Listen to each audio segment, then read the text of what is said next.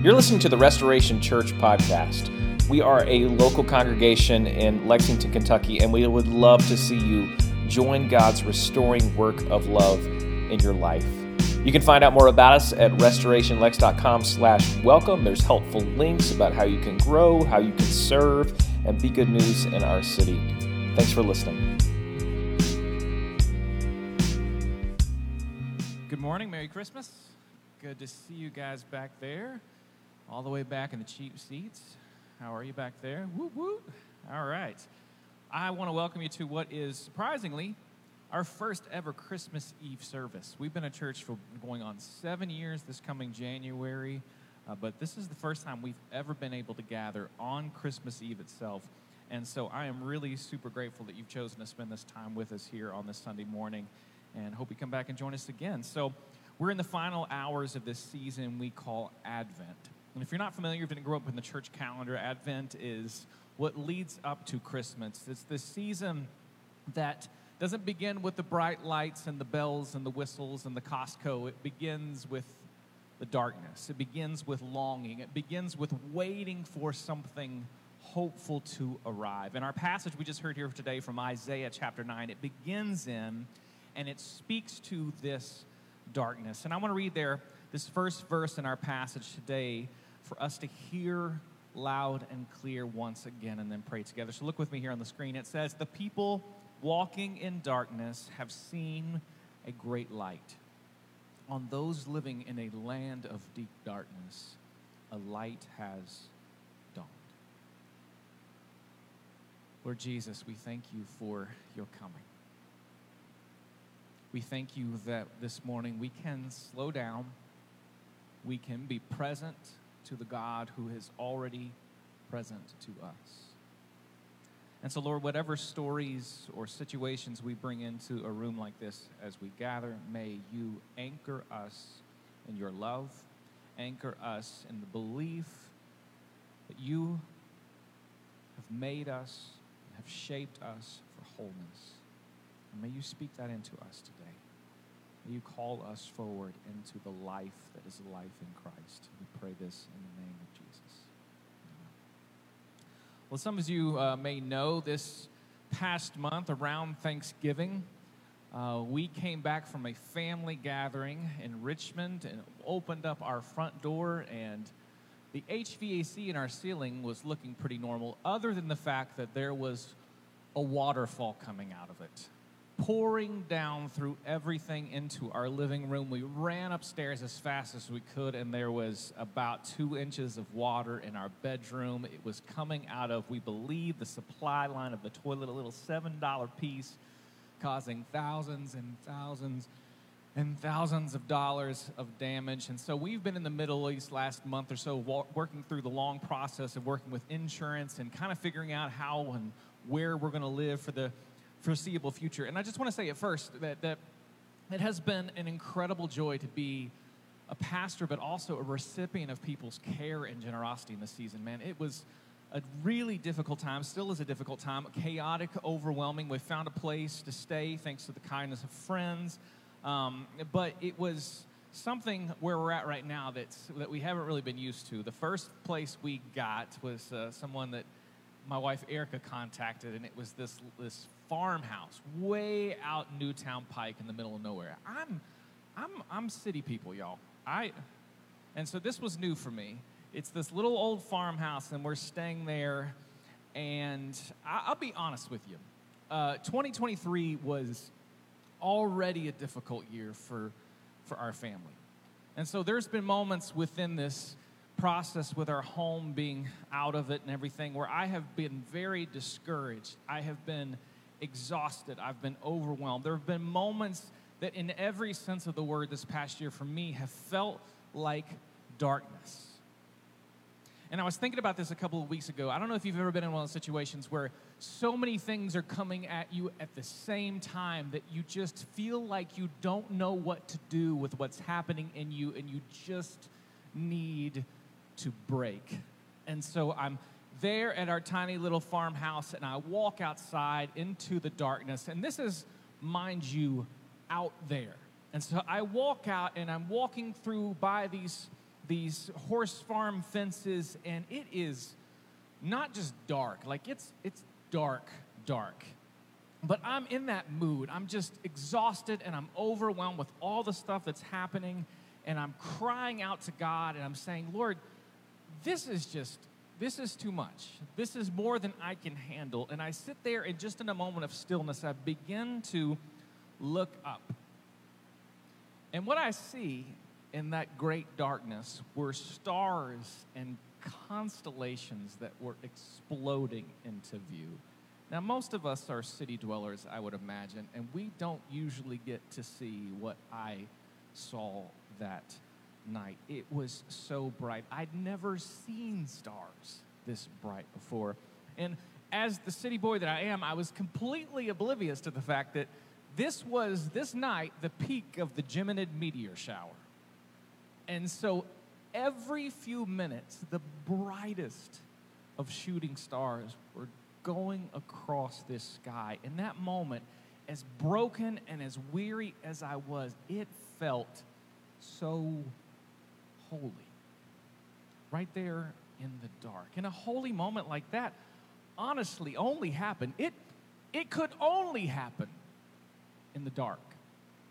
Every night, light pollution guarantees that only a small portion of that our sky that we see above us is, is visible. And if you're like me, you're mostly unaware on a nightly basis of what is passing through your sky. And it's not until you and I find ourselves in the midst of real darkness that we can see what we've been missing all along.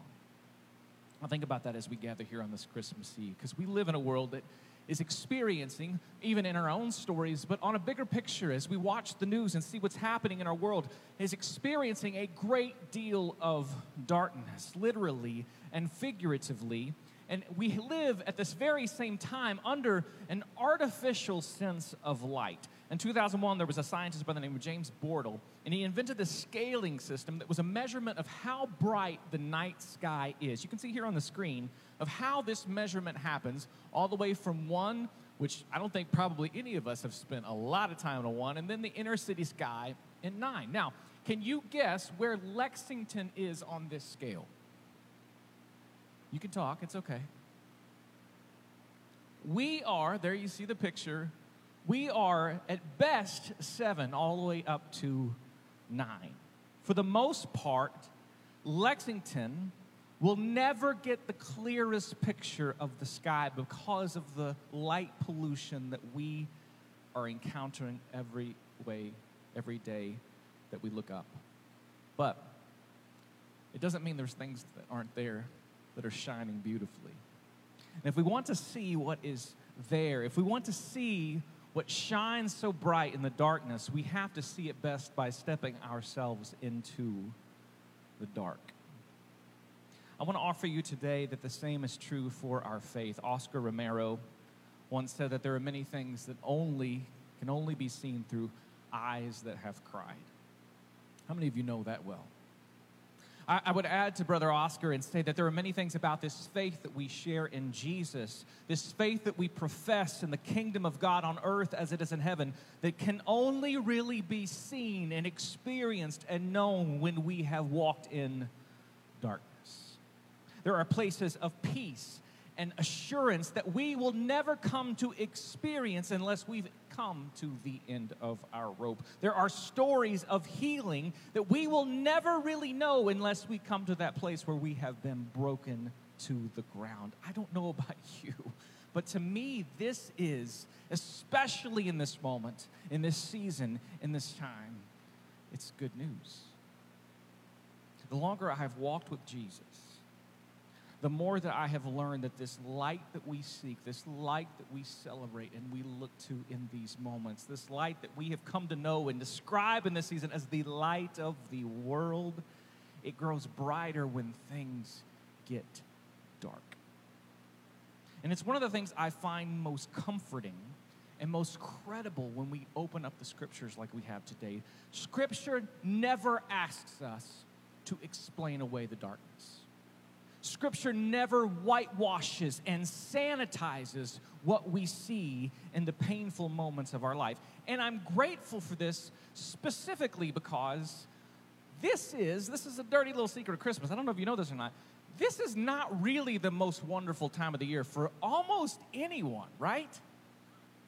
What a crapshoot. That is the biggest lie. How many of you really are experiencing this last month, the busyness of this season, the tension you feel with your family, all of this stuff as the most wonderful time of the year? No. The National Alliance on Mental Illness have found that the holiday season amplifies the emotional strain that we face. According to a survey that they took, 68 percent felt financially strained, 66% experienced loneliness, 63% said that they felt too much pressure right now, 57% said they felt the weight of unrealistic expectations. Amen. 55% found that they remembered happier times in the past compared to the present, and it made them feel bad. And 50% struggled because they were unable to be with the loved ones that they used to be with. One woman responded to this survey. I find this statement so profoundly moving. She says, The pressure to be joyful and social is tenfold. You feel that? Perhaps you can relate. Maybe you know what it's like to walk into a room like this, put on the mask, and pretend like you look and feel happy. Maybe you have been through a fight with your spouse. You're dealing with a diagnosis that no one knows about yet, with a broken relationship, and you have to walk in this room and you've been conditioned to believe that everything has to look fine while you worry about how you're going to pay your bills and still go through Christmas, while you wrestle with loneliness and depression, while you struggle through the same shame of failing those who are around you most, if that's you, the Bible, the gospel itself, is not asking you today to deny the darkness.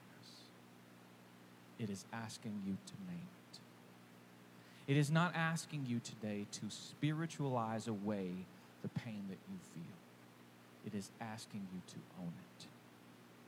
What I would encourage you today, in the midst of whatever darkness and struggle and suffering that is either known by those around you or is going painfully unknown, is I would encourage you to have the courage today to name it and to give it to Jesus.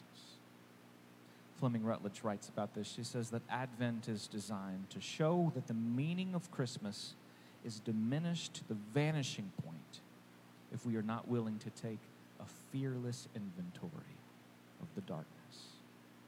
So let me ask you today will you have the courage to name the ache that you feel? Will you have the courage to be present in a room like this today, where you are and as you are? The good news is that we can do this today, naming the darkness, not because we're a group of navel gazing Christians that like to talk about how bad things are. We don't need any more of those. It's because of what the truth of the scriptures say. John 1 5 speaks this that the light shines in darkness, but what? The darkness has not overcome it. The darkness will not overcome it.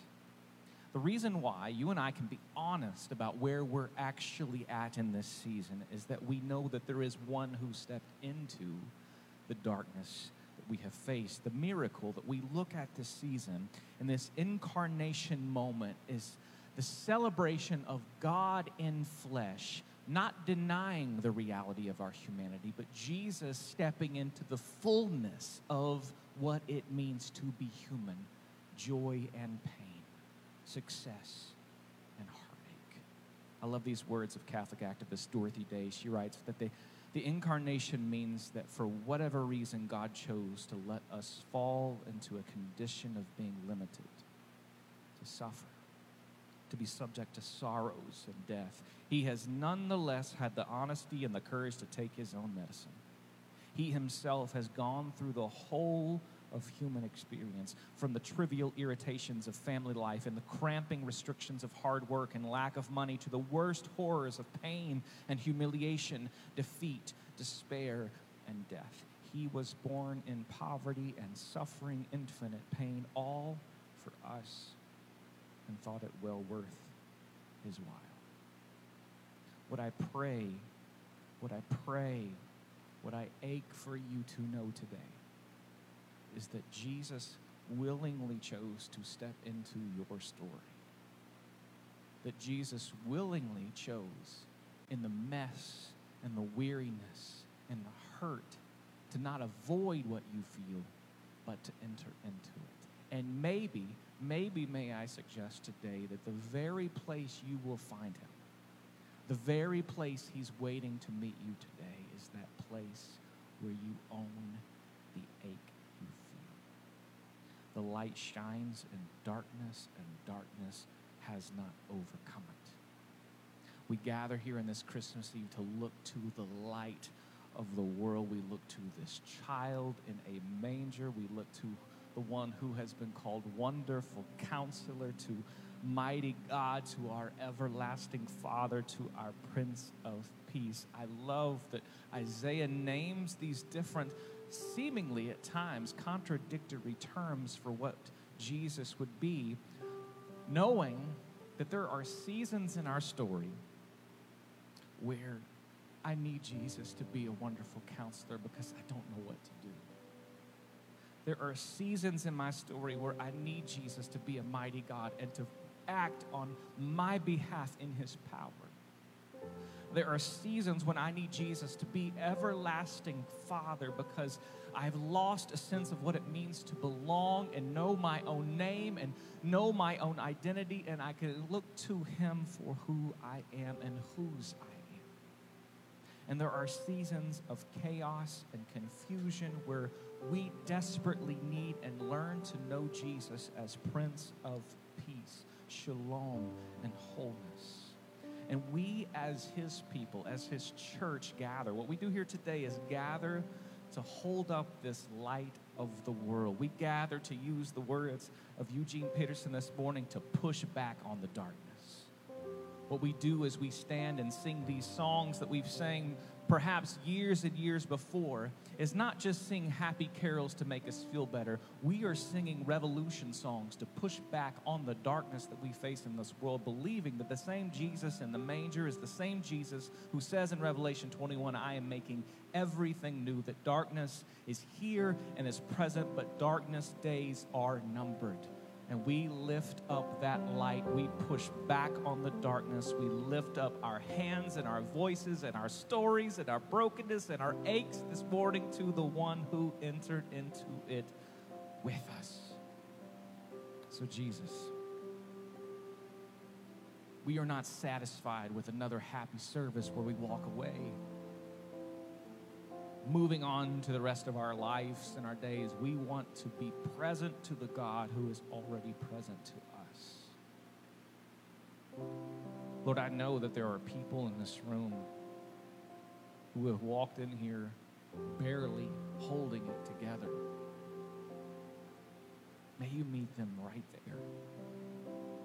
Not where everything's all better, not where everything is good and happy, but meet them in the mess meet them in the weariness. Jesus, as we take these elements today, remembering your sacrifice for us, we remember in fullness that you have come. You are present with us and for us. May we meet you here in Jesus' name. Amen. We're celebrating communion today. If you don't know, we take these elements on a weekly basis just as a visible, tangible reminder of what God has done on our behalf. We have some on the table back here, there's some up here on the table as well. We take these elements as a remembrance of what God has done for us in the cross, namely, that by his blood that he shed for us, he has reconciled us to the Father and by his body broken for us, he has reconciled us to one another. This is the strange misfit miracle that we call the church, that God has united a group of very, very different, diverse people into one big, beautiful, messy family. So we take these elements today. You don't have to, but we encourage you to do that as we respond.